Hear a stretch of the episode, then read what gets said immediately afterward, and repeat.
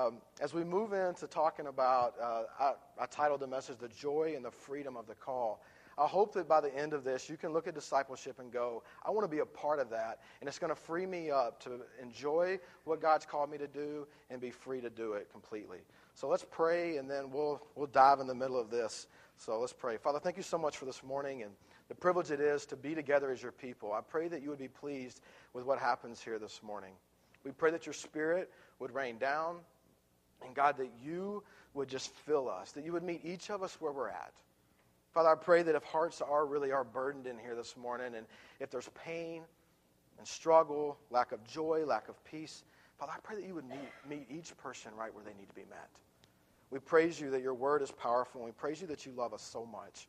I pray that in the midst of, of being called to make disciples, that you would show us how deeply you love us in this process. In Jesus' name, amen as we kind of get started, I was thinking um, there's been some really neat baptisms lately, and um, I really enjoy baptism. I, I, think it's an amazing thing. And I was thinking about um, Valerie, who came up a, uh, a few weeks ago, and, and she just basically shared with us how God had met her in a place of brokenness, a place of despair, and how she just began to reach out to a God that she didn't even really know, if I'm remembering this correct, and how God met her with some of his people. And she was standing up here talking about how God had rescued her, had redeemed her from the broken life that she was in, and how God had used some women to do that. And I was just thinking, what a God. Who else? What, what other God in the world is redeeming people like that? Is reaching into broken situations and pulling people out and calling them child? I was just I was amazed at hearing that story, and I was just thinking, wow, it made me go back to the day of my salvation. Maybe it did for you, but for me, I was definitely engaged and excited about, man, thinking about all that God had brought me through and how He had taken me from lack of joy and no hope to bringing me unbelievable joy, peace, and hope. And then last week, uh, Theron, did I pronounce that correctly? He, he gets up, and a young guy talks about how he came from a broken home and how, was it Arizona? Is that correct? You came from? Or Virginia? All the way across the country. Comes out here, and a family takes him in. And, it's and it, it wasn't just about giving him a, a, a physical home here, but God wanted to draw him into his family. And as he was standing up in front of us, sharing his story about having no hope and broken and all that, to think that God reached down and grabbed him out of that and brought him into his family above all else reminded me once again of the joy of my salvation. And so this morning, before we talk about making disciples, I think it's so important that we start with this idea. Have we forgotten the joy of our own salvation? Because it's, this life is a hustle and a bustle, and it's, it's, it's one thing after the next. But the thing that must drive us as, as followers of Christ is the joy that's before us because now that we know Christ, our life has meaning, purpose, and will be with God forever. And so I just want to encourage you this morning. Maybe it's been a while since you've really experienced the joy of your salvation. I pray today that you would just get on this journey with us uh, this morning about what it is to enjoy our salvation and that propel us into the mission of God, which is to make disciples of all nations. So before we do that, I want to do a few foundational verses before we get move forward. John 17, 3 says this. This is eternal life. That you know God and his son Jesus whom he sent. And that verse, when I the first time I ever read that verse and it really grabbed me, I was amazed that growing up, I mean, the, the church I was a part of, mainly when I heard of eternal life, I just heard, well, we're going to go to heaven and that's just where we'll be. And, you know, that, that's eternal life. But to think that eternal life is so much more than just going to heaven. Eternal life, the beauty of eternal life is, is you get to know and experience relationship with the God of all creation. The one who now calls you son, who now calls you daughter. And so as we move forward, I, I, hope that the framework of making disciples is under this that we have the privilege each day to know God. And by knowing Him, what, what happens is, is we get on our heart what's on God's heart. And we get to experience His love and His peace. And in my life, I can just say the more I experience His love, His peace, His joy, the more that I want to pass that on to others. So people like Valerie and Theron can know Christ. And then they can be a part of the mission of God.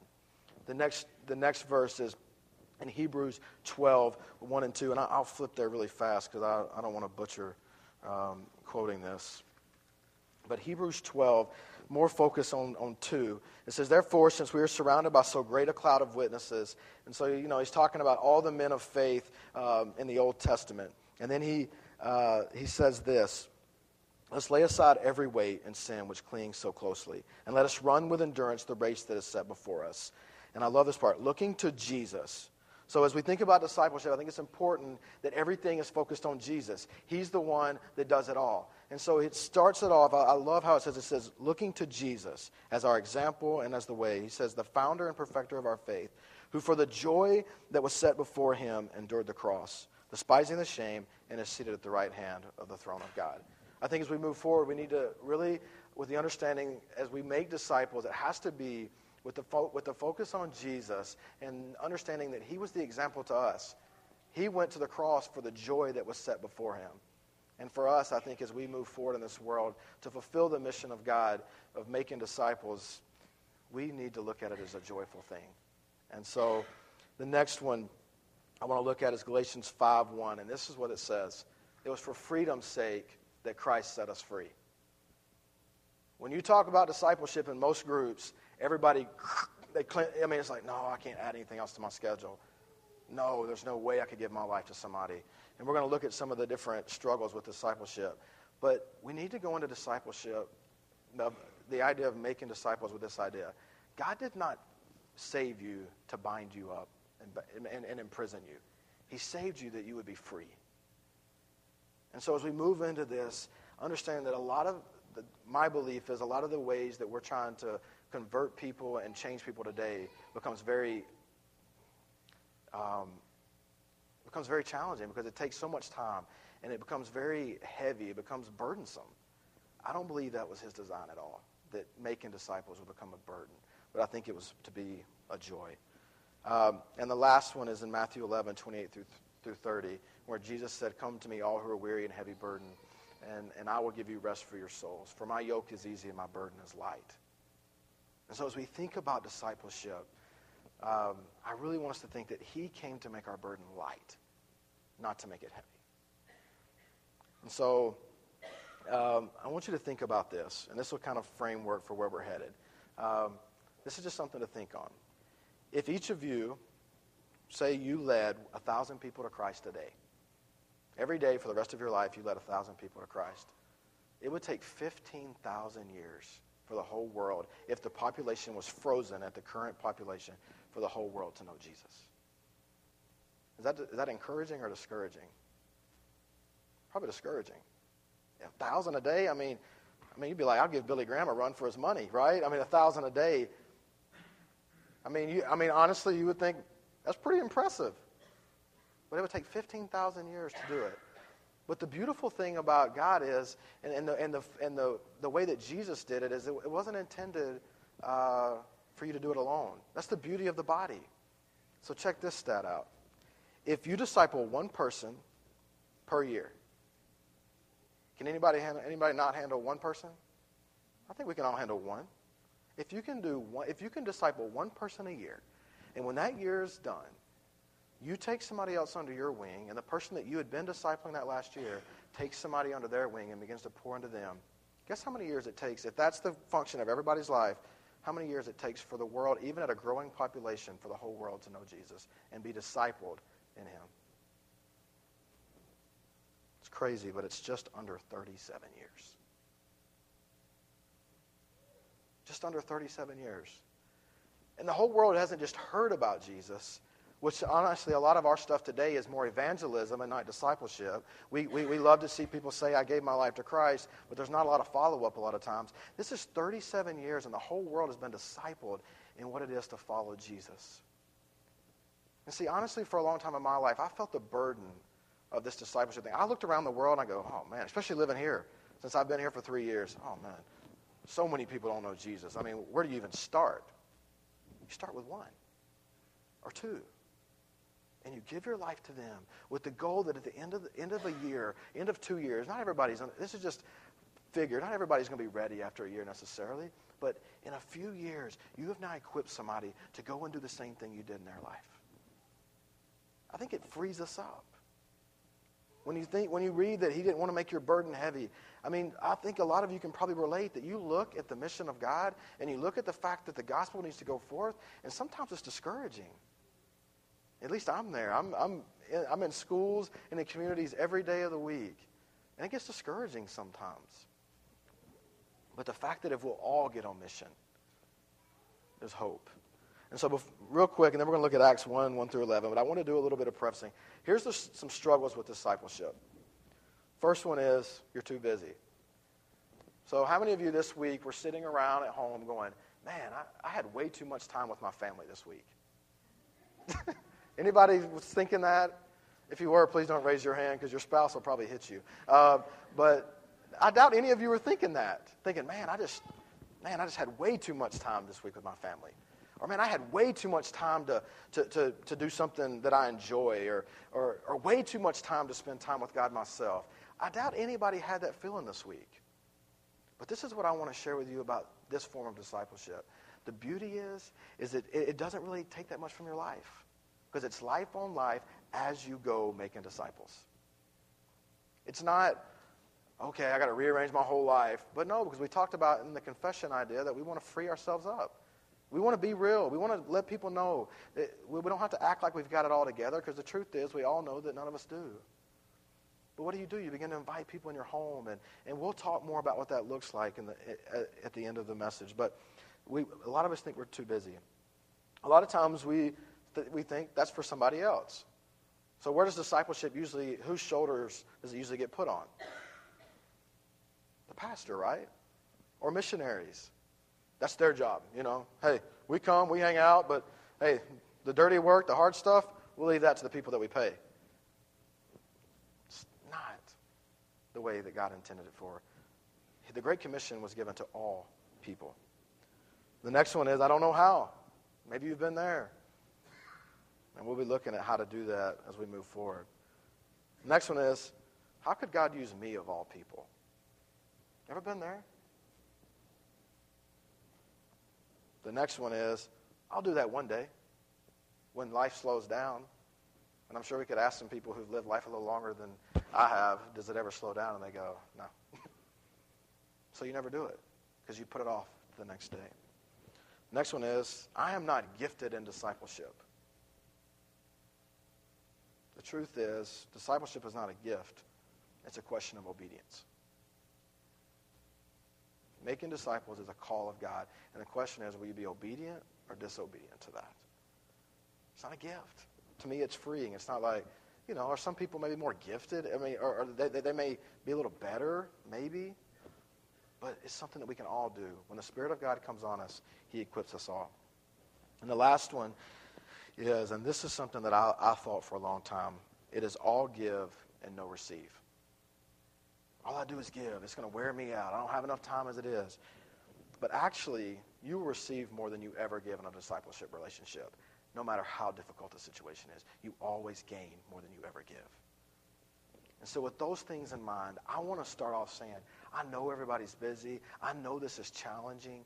And I know sometimes there's a lot of questions that come with this. But this is my heart that we would quit trying to, one person, conquer the whole world. But we would come together as a body and we would say, I want to be committed to the mission of God. And I can take a few people or one person under my wing and I can give them what I know. Because a lot of times people go, well, I don't know enough. Well, the truth is, you don't have to be one step ahead of somebody to lead them somewhere. And at the same time, as we're going to see today, the Spirit of God is what empowers you. Because none of us, in and of ourselves, could ever disciple anybody appropriately. And so let's look at Acts chapter 1, 1 through 11. And I, I, I look at this kind of as Jesus' swan song. This is his going out party in Acts chapter 1. And this is what he does. And so let's look at Acts chapter 1, 1 through 11. We'll read that and we'll just dive into this text. But we're going to we're to look at uh, we're going to look at I think five key things. If I get this paper to open up, here we go. Yeah, we're going to look at five key things. The first one is Jesus' focus. The second one is Je- Jesus' promise. The third one is Jesus' call. The fourth one is Jesus' hope. And last, fifth, we'll look at Jesus' way. And so let's look at this. And my prayer is that we would leave with the hope that uh, we can all be a part of what God's called us to do. Acts chapter 1, verse 1 says this In the first book, O Theophilus, I have dealt with all that Jesus began to do and teach until the day when he was taking up after, after he had given commands through the Holy Spirit to the apostles whom he had chosen. He presented himself alive to them after his suffering by many proofs, appearing to them during 40 days and speaking about the kingdom of God. And while staying with them, he ordered them not to depart from Jerusalem, but to wait for the promise of the Father, which he said, You heard from me. For John baptized with water, but you will be baptized with the Holy Spirit not many days from now. So when they had come together, they asked him, Lord, will you at this time restore the kingdom to Israel? He said to them, It is not for you to know times or seasons that the Father has fixed by his own authority. But you will receive power when the Holy Spirit has come upon you, and you will be my witnesses in Jerusalem and in all Judea and Samaria and to the end of the earth.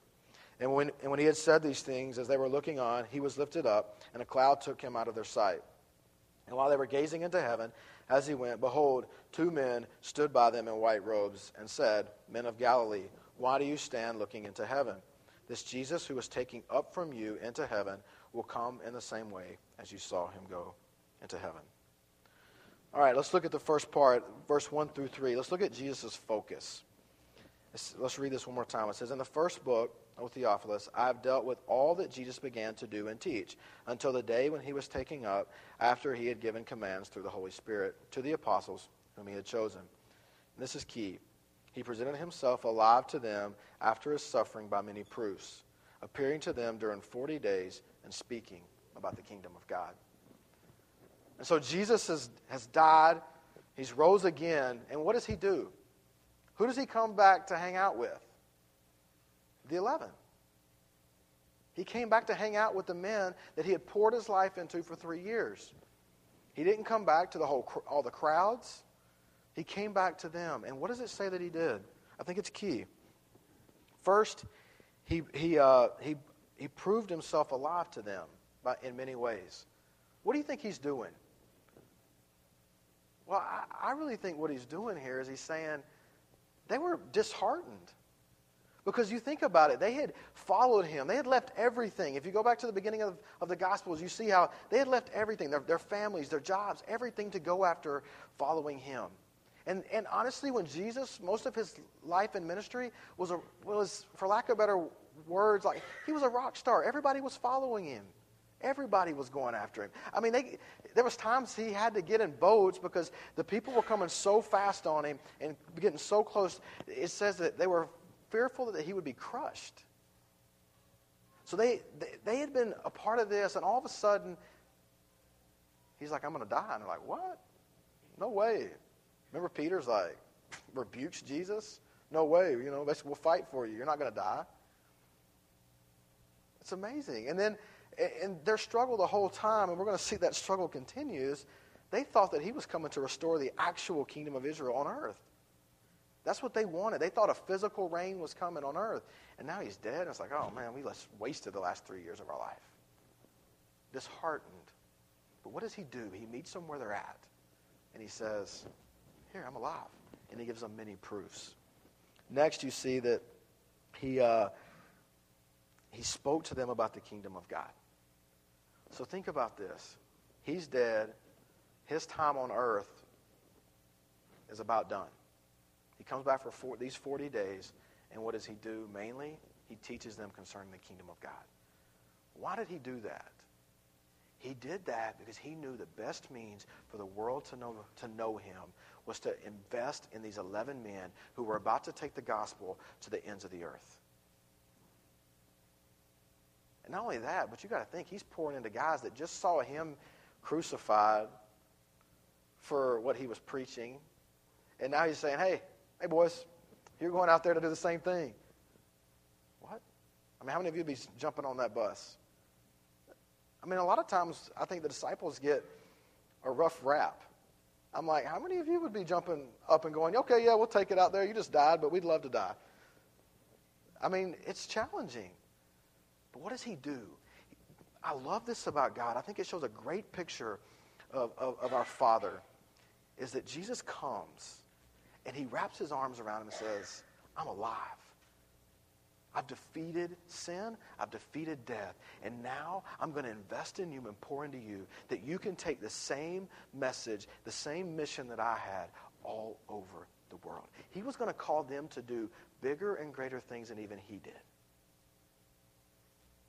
And so what does he do? He comes back and he invests in the 11. I think it's important that we see that this was Jesus' model. It's easy to get caught up when you know, Jesus fed the 4,000 or the 5,000 and think, man, he really loved all those people. Or, or, or I think we make the object a lot of times in the gospel the people that he did good deeds to. But I really believe what was happening more than anything else is that Jesus was modeling to the, at the time, the 12 that he had chosen. He was modeling to them what their life was going to be about until the end. He was modeling. So think about the woman at the well right? What is he teaching his disciples there? He, meets her at the well. The, the disciples are in town getting something to eat. They come back, and Jesus is hanging out with a woman in public. Well, first, you don't do that. When you approached a woman in public in those days, most of the time, it, it, was, for, it, was, for, it was for sex. You don't do that. And then, second, she was a Samaritan. Well, Jews hated Samaritans. Past that, I think she's if I'm getting this right, I think this was she was living with the fifth man she'd been with. She'd already been had four husbands before that, somewhere around that number.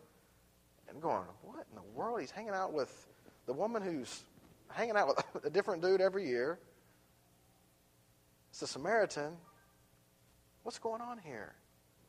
I believe what he was teaching more. Than, he obviously wanted her to have hope. He obviously wanted to go and hang out with them for the next little while. For the whole the whole town would would hear him preach. But I think what he was teaching his twelve was this: There's nobody outside of my love.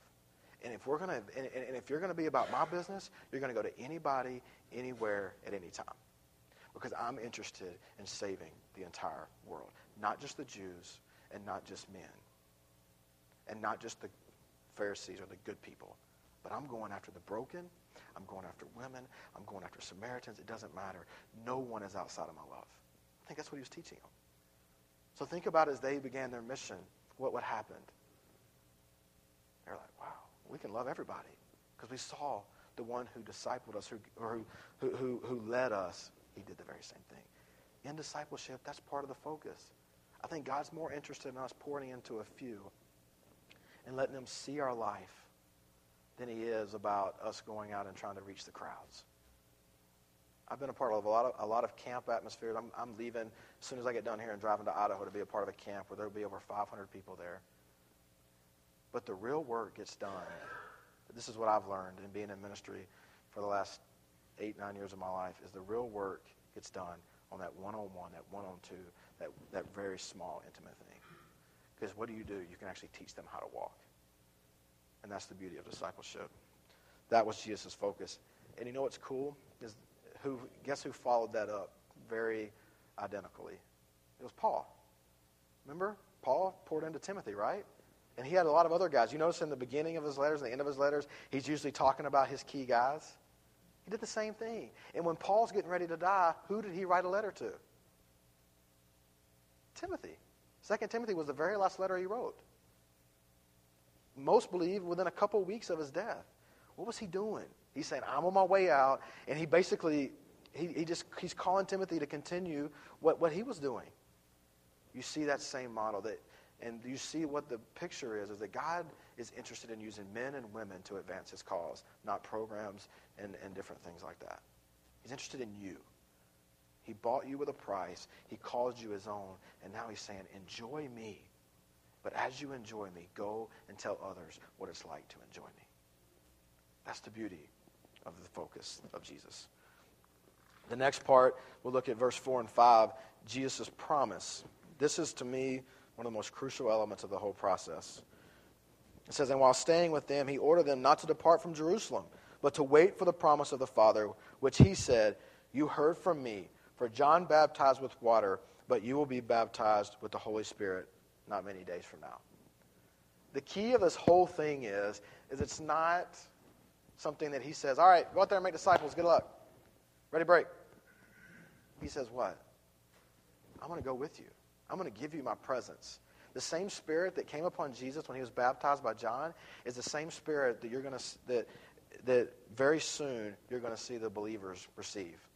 And that's how he says you can go into all the world and make disciples. Because he didn't say you're going alone. He says, I'm going with you, and I'm going to do it through you. If you need a good example, just flip a few pages over to the right in Acts when Peter and John are before the Sanhedrin. They're being accused, just like Jesus was, for what they were doing. And what happens? These are untrained men. They're like, and all of a sudden they start saying all this stuff. And it's like, what in the world? But see, they had remembered that Jesus had promised them, don't worry about what to say. Because why? He said, My spirit, the Spirit of God will speak through you. And so as we go out and make disciples, Jesus promises this Lo, I will be with you even to the end of the ages. And how will he do that? By his very presence living inside of us. Christ in you, the hope of glory. And so as you think about, man, how in the world can I do this? I'm not smart enough. I don't have enough time. Nobody's going to listen to me. What do I have to offer? The beautiful thing about discipleship is you're not the hero, but Christ in you is. Jesus could save the whole world without you, but he chose you to be the means to which he was going to advance his word all over the world. And you think, well, how in the world could I impact all nations? Because the call of God to all of us is all nations. How could I do that? Because I think God's called me to live in Bellingham. How am I going to reach? Well, the thing is, what happens is when you begin to invest your life in people, they begin to move. Right? I seriously doubt the guys in college that gave their life to me and really invested in me thought I'd be living in Bellingham, Washington. I definitely didn't think I'd be living here. But that's what happens. I never even heard of the place. But they invested their life in me, and what happens? God sends me all the way across the country. And then he sends me here, he sends me there. The same is true of the people that you pour into. You don't have to do everything. He just wants you to begin to invest in people's lives and let him take people's lives and move them all around. That's the beauty of his promise. He's going with you. He's going to do the work. The burden's on him, not on you. And I think that was one of my biggest struggles for a long time. I thought that it was my job to change people, and, and it was my job to draw people to himself. The beautiful thing is, is when God freed me up, is when he said, I'm the, I'm the author of salvation. I'm the refiner. I'm the potter. You're the clay. And I'm going to do the work. I just need you to be obedient and go and do it. That's what he's called us to do. And I love his promise because it gives you hope. Every day you can wake up with hope, knowing that his presence is with you and that he promised that that would be true. The next part is Jesus' call, verse 6 through 8. So, what is this call that he gave us? So, when they had come together, they asked him, Lord, will you at this time restore the kingdom of Israel? I mean, honestly, you read that and you're like, are they still asking the same question? But then I look at my life and I'm going, yeah, I'm, I'm, that, I'm that same guy. You know, God keeps telling me things, keeps doing things, and I keep, because they're going right back to, okay, well, you're back. I mean, now you're going to set up your reign again. You know, I mean, we're, we're going to take over. You know, I mean, he had to be thinking in his mind. He's so gracious and so patient because, I mean, if it was one of us, we'd probably just want to backhand him and say, Do you not get it? But he asked that and he goes, He said to them, It's not for you to know times or seasons that the Father has fixed by his own authority. But you will receive power when the Holy Spirit has come upon you, and you will be my witnesses in Jerusalem and in all Judea and Samaria and to the end of the earth. I love this. What is, what, what is Jesus telling them? Quit trying to do my job and do what I've called you to do. It's not your business when I'm coming back, times and seasons. That's the Father's business. But your business is this to go and be my witnesses in all the world. And do you ever find yourself in that place where you find yourself trying to figure out God more than you are just being faithful to serve Him? I do a lot of times. I hear so much talk. Well, man, he's got to be coming really quick. I mean, all these things. And I go, maybe, but they've been saying that for a long time. Why don't we just be busy with the things he left us to do? And then let him take care of that. Our hope is that he's going to come back. When that is, it's not our business. We just are supposed to be faithful. Be faithful. I think it's kind of, we have the same problem with each other. Most people are more busy in everybody else's life than dealing with their own. It kind of transfers if you look at it. We do the same thing with God, and then we do it with people. Most people tend to spend more time worrying about everybody else than they do their own stuff when their lives are usually falling apart. So, what is he saying? Let me handle it. I'm good. I created all this, I've got it worked out. You just go and be my witnesses and tell them what's happened.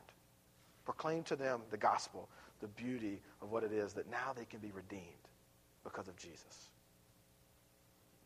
So that was the call. We would go to all nations. A lot of times people read the Great Commission, they think, all right, we got to go sell everything and we got to get out of here. And as I shared before, this is not a call to everybody being a world missionary uh, as far as leaving where you're at. This is the call to make disciples and let God let the chips fall to me as you go. So you go, where in the world would I disciple somebody? Well, most of you have jobs. I believe that God orchestrates that. I think He has you there for a purpose, and it's not just to have an income so that you can provide for your family. I think it's bigger than that. Or you go, man, or, or your kids maybe are in sports. Well, now you have a whole new arena. Or you're in a you're in a body. You know, there's people here that could probably use somebody to wrap their arm around them and walk with them. And so his call is not necessarily for, okay, let's pick everything up, let's get flights, let's sell everything. And no, that's one of the beauty of his call is everybody can do it.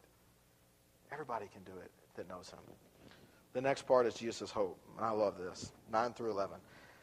It says, When he had said these things, as they were looking on, he was lifted up, and a cloud took him out of their sight. And they're probably going, Oh, here we go again. He already left us once, he's leaving us again. And that's what they're thinking. Oh, wow. Thanks for hanging out with us for 40 days and ditching us again. I know that's what they were probably feeling.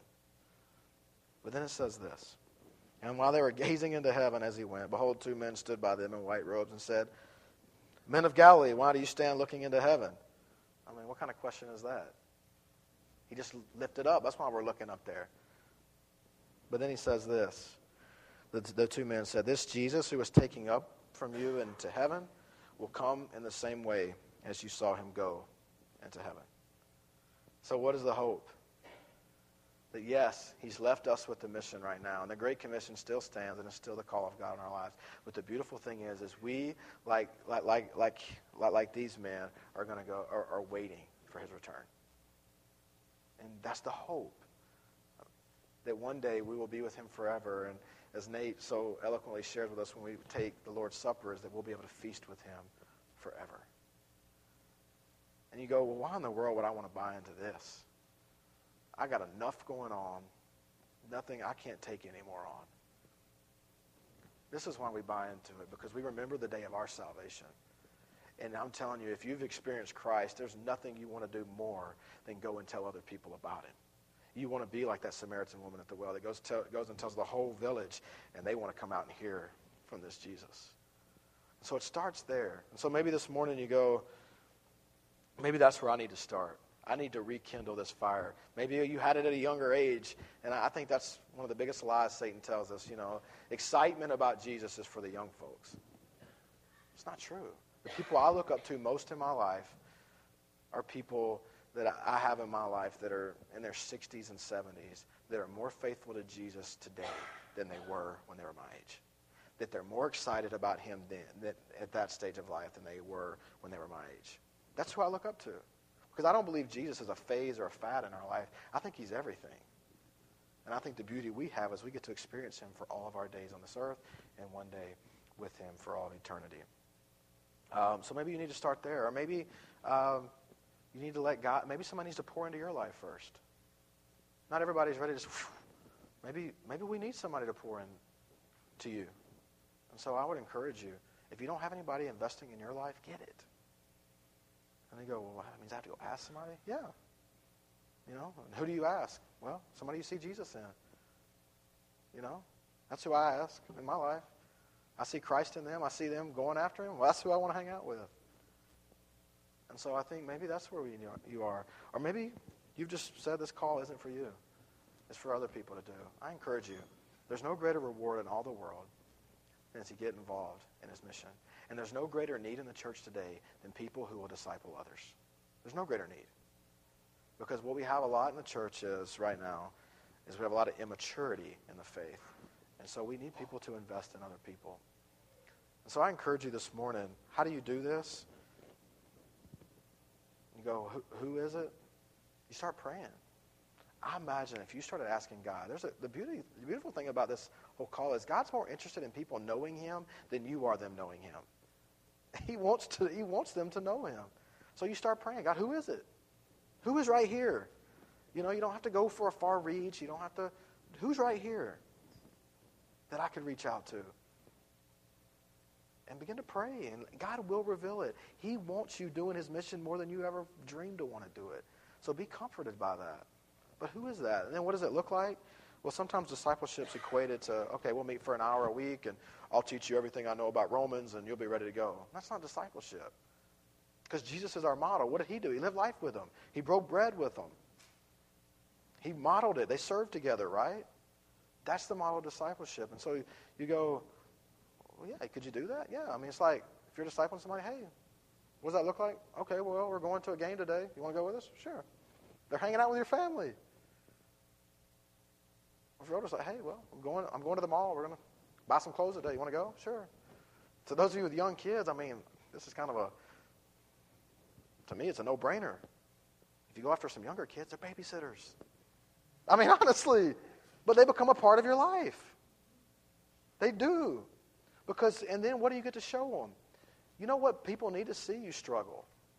You know, for somebody like me who's about to get married, I mean, I need to see the husband and the wife struggle and disagree. Because when we're all together, what do you see a lot of times? Oh, everything's perfect. Well, that's a lie. That's what the going back to the confession is so important.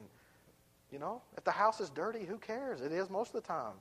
So is it? I mean, is it is it is it fair to get the house all clean because somebody's coming over, but you don't do that for your own family? It doesn't matter. Be you. That's the beauty of discipleship. You don't have to do more. You just let them be involved in your life. You got a lunch break? Hey, do you want me for lunch? And you begin to live life so they can see.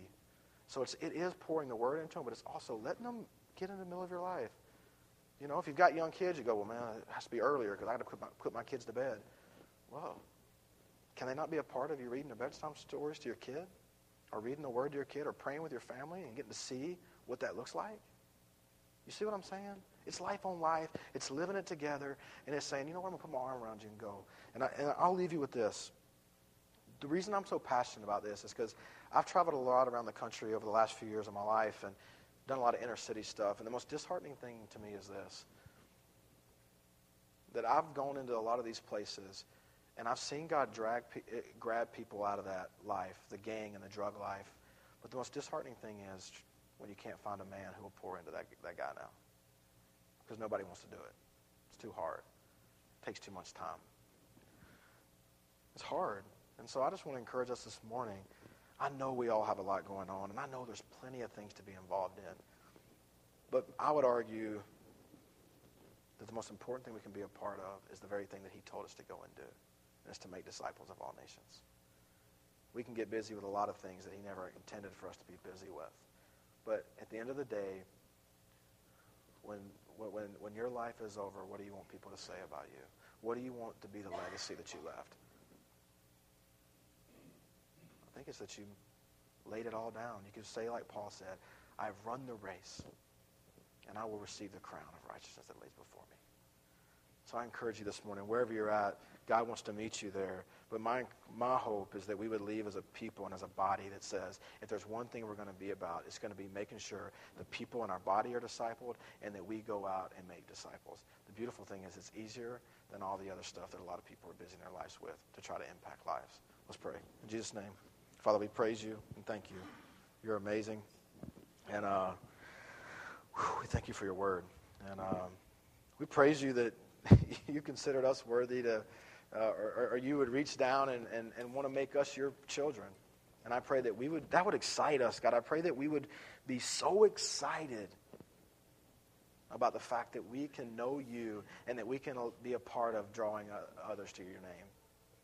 And so, God, I pray that you would meet each of us where we're at. I don't know what that looks like for everybody in here, but I pray that we wouldn't leave going, oh, it's another good idea. But I pray that that idea that it would take 15,000 years to reach the whole world if we, if we saved 1,000 people a day ourselves, or it would take 37 years for us to reach the world for Christ if we all just did a little. So, God, that's the beauty of your call. It's not burdensome, it's light because you bear the load. So, God, may we be people who are involved in your mission. In Jesus' name, amen.